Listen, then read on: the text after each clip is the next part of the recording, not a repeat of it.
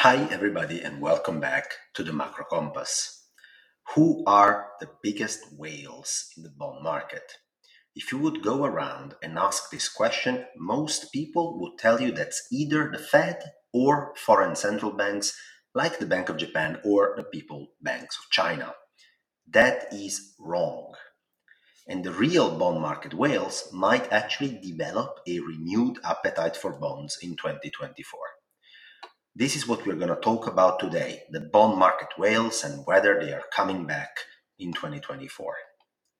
The first chart in the article speaks more than a thousand words. As you can see in the red boxes, history shows that over 70% of the net buying flows in treasury markets are attributable to pension funds, asset managers, insurance companies, and foreign investors. Now, these foreign investors include both institutional players, the very same pension funds, asset managers, and foreign central banks. My estimate is that foreign central banks account for about a third of the flows that you see in that dark green stack. That leaves us with about 60% of the buying flows attributable to the real whales of the bond market. Again, that's pension funds, asset managers, banks, and insurance companies, not the Fed.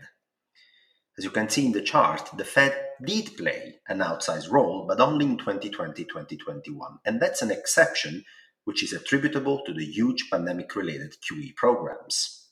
Recently, there has been another exception. Most of the buying flows in the treasury market has been coming from households. 4 to 5% risk free rates have become a palatable investment alternative for the first time in decades for households as well. A caveat about it about this too, the definition of household here also includes hedge funds. So take it with a pinch of salt. My overall point remains the biggest whales in the bond markets going back decades are banks, pension funds, asset managers, and insurance companies. They're responsible for over 60% of the buying flows in the treasury market. The big question is as they've been dormant for a couple of years, will they come back? But first of all, why do they buy bonds in the first place? They do that for two reasons. The first is that their guaranteed yields are high enough to help them meet their return objectives and simultaneously also hedge interest rate risk. The second chart in the article is very important and it shows the triple B rated 30 year corporate bond yields. Insurance companies and pension funds run long duration liabilities like life insurances or pension contributions to be paid in 30 to 40 years from now. It's good practice to immunize the interest rate risk from these long liabilities with long duration assets, a 30 year bond, for example. On top of this consideration, these industries have to achieve long term return targets of at least 6 to 7% to remain viable businesses over the long term. Again, have a look at the second chart. Today, they can pretty much achieve both objectives by simply buying 30 year triple B corporate bonds.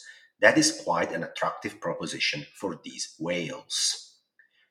The second reason why uh, these whales would actually buy more bonds is that bonds can act as a portfolio diversifier and stabilizer when risk assets take a hit.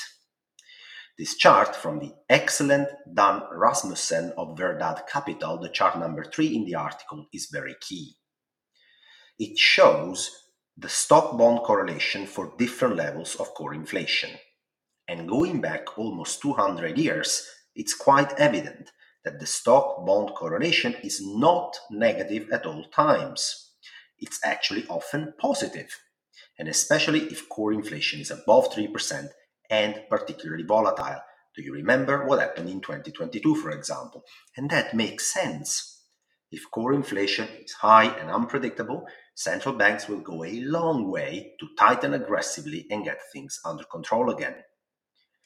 Remember that central bankers' rule number one is to preserve credibility and therefore be able to retain control of the game. As they tighten aggressively in that case, bond markets will sell off and equity valuations will simultaneously take a hit. That's a positive correlation and poor stock bond returns. Instead, if if uh, core inflation predictably falls below 3%, the green area in the chart, bonds retain their amazing negative correlation to stocks. And that makes sense as well. Once core inflation is below 3% and within the central bank comfort zone, big drawdown in equities or credit markets will be seen as destabilizing for the economy, and central banks will attach more value to their growth labor market side of the mandate and come to the rescue. If things get bad, in that case, bond markets will rally in anticipation of central bank easing. This is the negative stock bond correlation that institutional investors love so much. Where are we today, and could the big bond market whales come back in 2024? Today, core inflation is at 4%, with the six month underlying trend hitting 3% already. And history shows that below 3%, the sought after negative correlation between stocks and bonds might actually unfold again. And if that happens, bonds will be a very, very palatable asset for the hungry whale buyers out there. Bonds will then fulfill a combination of a long duration asset, which immunizes interest rate risk, delivers a high yield, and also protects portfolios in an equity drawdown. And that combination is irresistible as a proposition for the big bond market whales.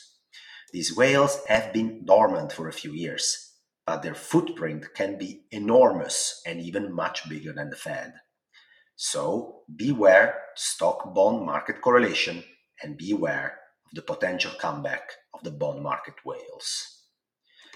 If you like this piece, guys, please do me a favor and tell a friend to subscribe to the Macro Compass on Substack. It is free after all, and as you know, I really appreciate your support. This was all from Alf here. Enjoy yourselves and always remain hungry for more macro knowledge.